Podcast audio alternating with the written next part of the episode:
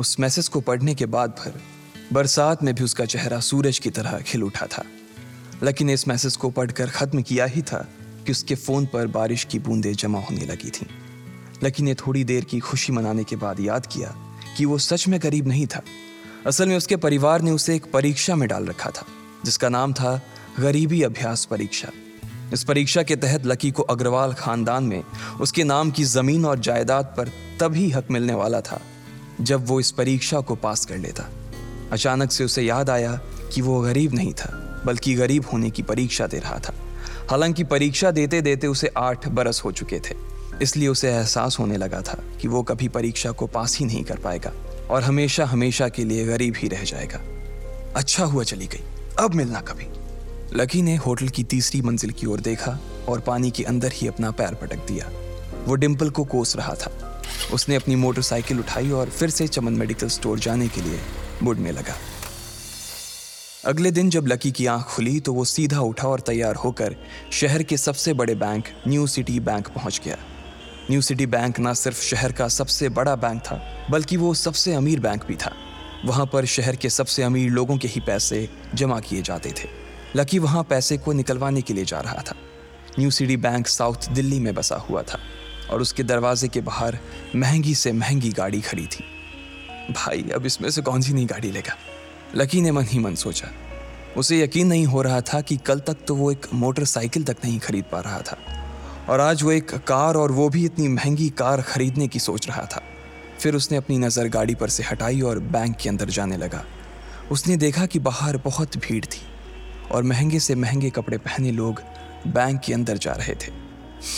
कहाँ दवाओं की बदबू और कहाँ ये खुशबू? उसने एक बहुत ही गहरी सांस के अंदर ज़्यादा से ज़्यादा खुशबू को समेटने की कोशिश करते हुए अपने मन में सोचा। लेकिन अगले ही पल उसके मन में संकोच पैदा हो गया था। रातों रात लकी की किस्मत तो बदल गई थी, लेकिन उसके कपड़े नहीं बदल पाए थे।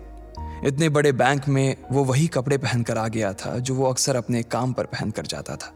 पैसे लेते ही ना? सबसे पहले नए कपड़े खरीदने। लकी ने अपने आप से कहा और फिर बैंक के अंदर दाखिल होने लगा। जैसे ही उसने दरवाजे को धक्का दिया, उसे आवाज़ आई। आउच! लकी थोड़ा सा हड़बड़ी में दिखाई दे रहा था और इस जल्दबाजी के चक्कर में वो एक लंबे बाल वाली लड़की से जा टकराया था, जो कि उसके बगल में ही चल रही थी। माफ़ करना, मैं आपको देख नहीं पाया, सॉरी।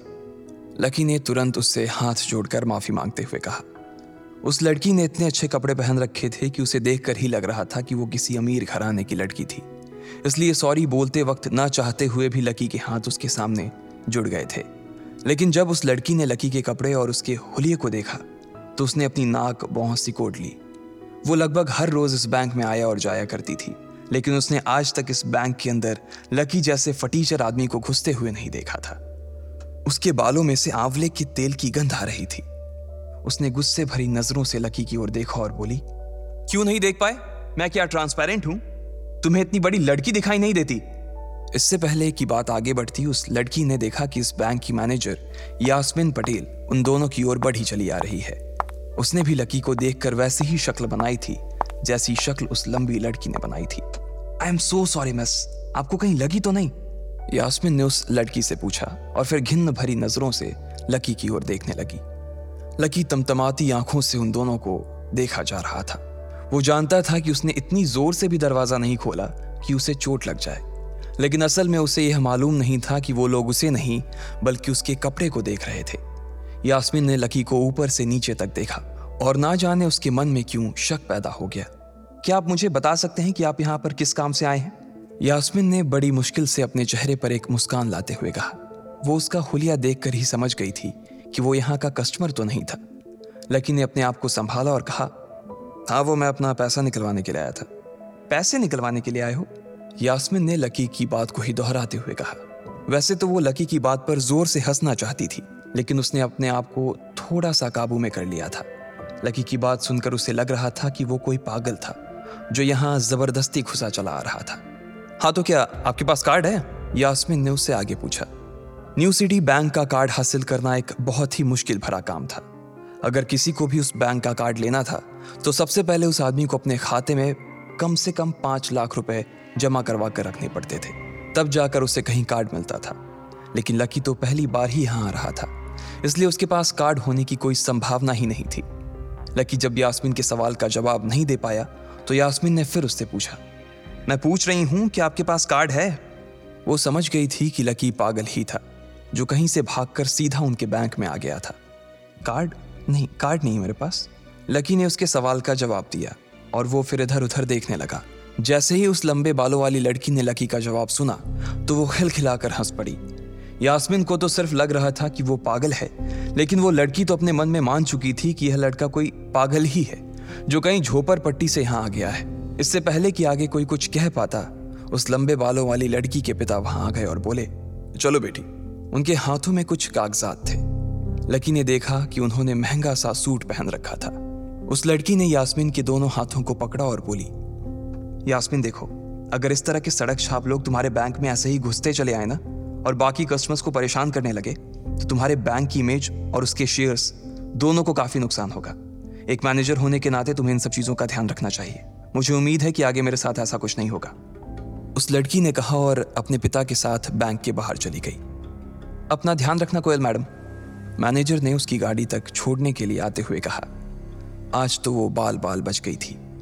कोयल और उसके पिता इस बैंक के सबसे पुराने और सबसे वफादार कस्टमर्स थे। अगर आज यास्मिन उन्हें नाराज़ कर देती और वो उसके बैंक से अपना खाता बंद करवा देते तो शायद यास्मिन की नौकरी तक जा सकती थी।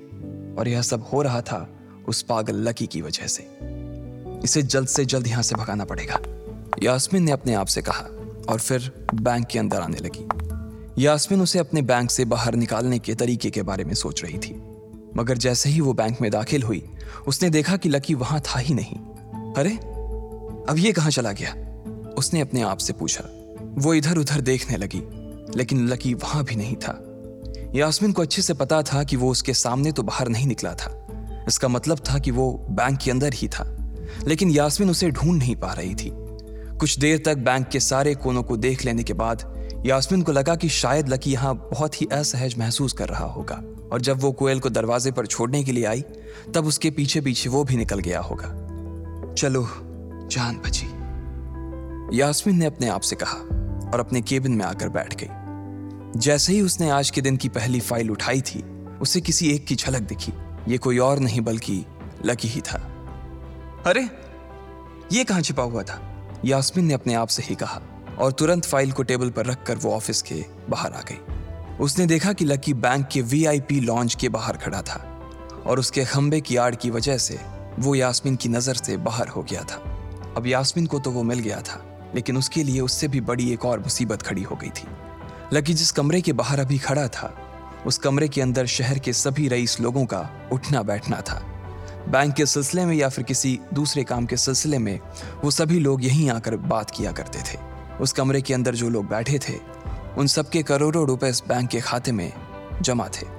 अब अगर ऐसे में लकी वहाँ घुस जाता तो सब लोग मिलकर यास्मिन की गर्दन पर चढ़ जाते। रुको! जहाँ हो, वहीं खड़े रहो!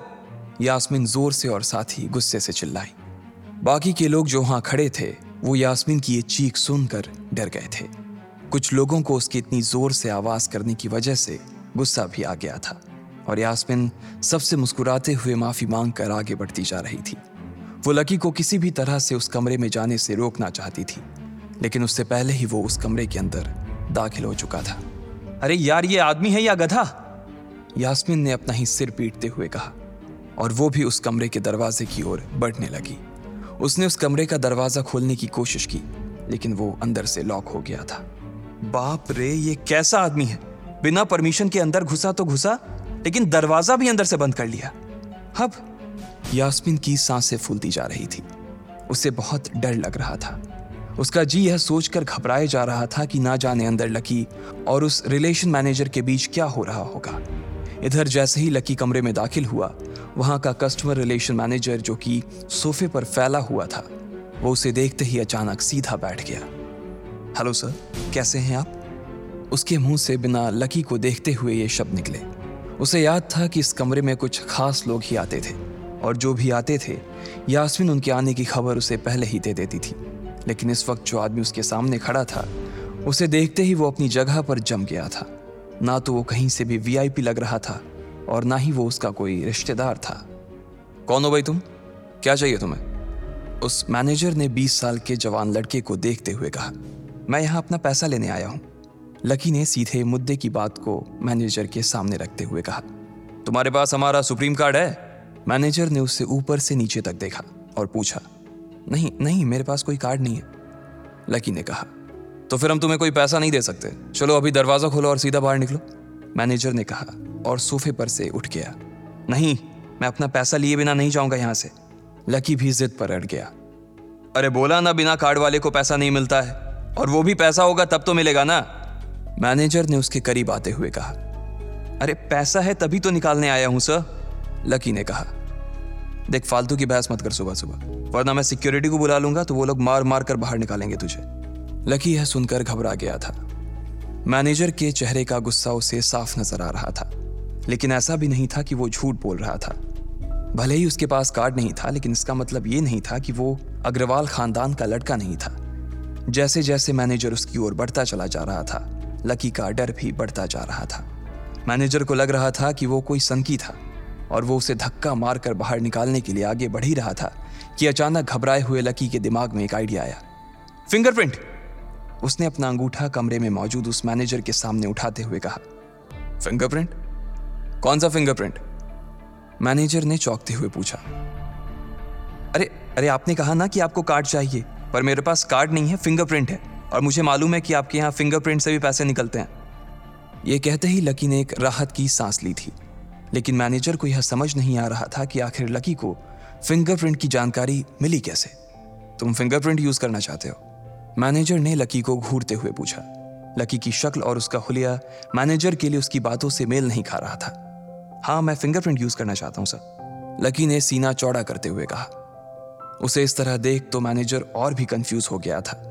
मैनेजर ने सोचा कि उसे एक चांस देना चाहिए, इसलिए उसने लकी को फिंगरप्रिंट इस्तेमाल करने की इजाज़त दे दी थी।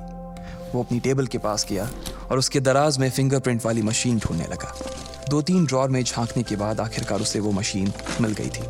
चुपचाप यहाँ पर अपना अंगूठा लगाओ। मैनेजर ने मशीन को आगे बढ़ाते हुए लकी से कहा लकी ने अपनी फटी हुई पैंट के पिछले हिस्से में अपना अंगूठा पोछा और फिर उस मशीन पर लगा दिया। दो सेकंड बाद मशीन में से एक आवाज़ आने लगी। उसके अंदर एक लाल बत्ती चल रही थी और वो ज़ोर ज़ोर से बीप कर रही थी। देखा, तुम्हारा फिंगरप्रिंट मैच नहीं कर रहा है। मैंने पहले ही बोला था कि कोई खाता नहीं है इस बैंक में तुम्हारा। मैनेजर ने लकी को ऐसे देखा जैसे वो कोई बड़ा अपराधी था। मैनेजर उसकी पैंट की ओर देखने लगा। उसे लग रहा था कि लकी ने अपनी जेब में कोई हथियार छुपा रखा था और वो मैनेजर को बेवकूफ़ बना रहा था। इससे पहले कि लकी अपनी जेब से कोई बंदूक या बम निकालता मैनेजर ने अपना फ़ोन निकाला और पुलिस का नंबर लगाने लगा। लकी ने उसकी स्क्रीन पर देख लिया था कि वो सौ नंबर पर फ़ोन लगा रहा था। लकी बुरी तरह से घबरा गया था। वो बहुत ही उत्साह और जोश में अंदर तक तो चला गया था, लेकिन उसे मालूम नहीं था कि वो इतनी बड़ी मुसीबत में फंसने वाला है।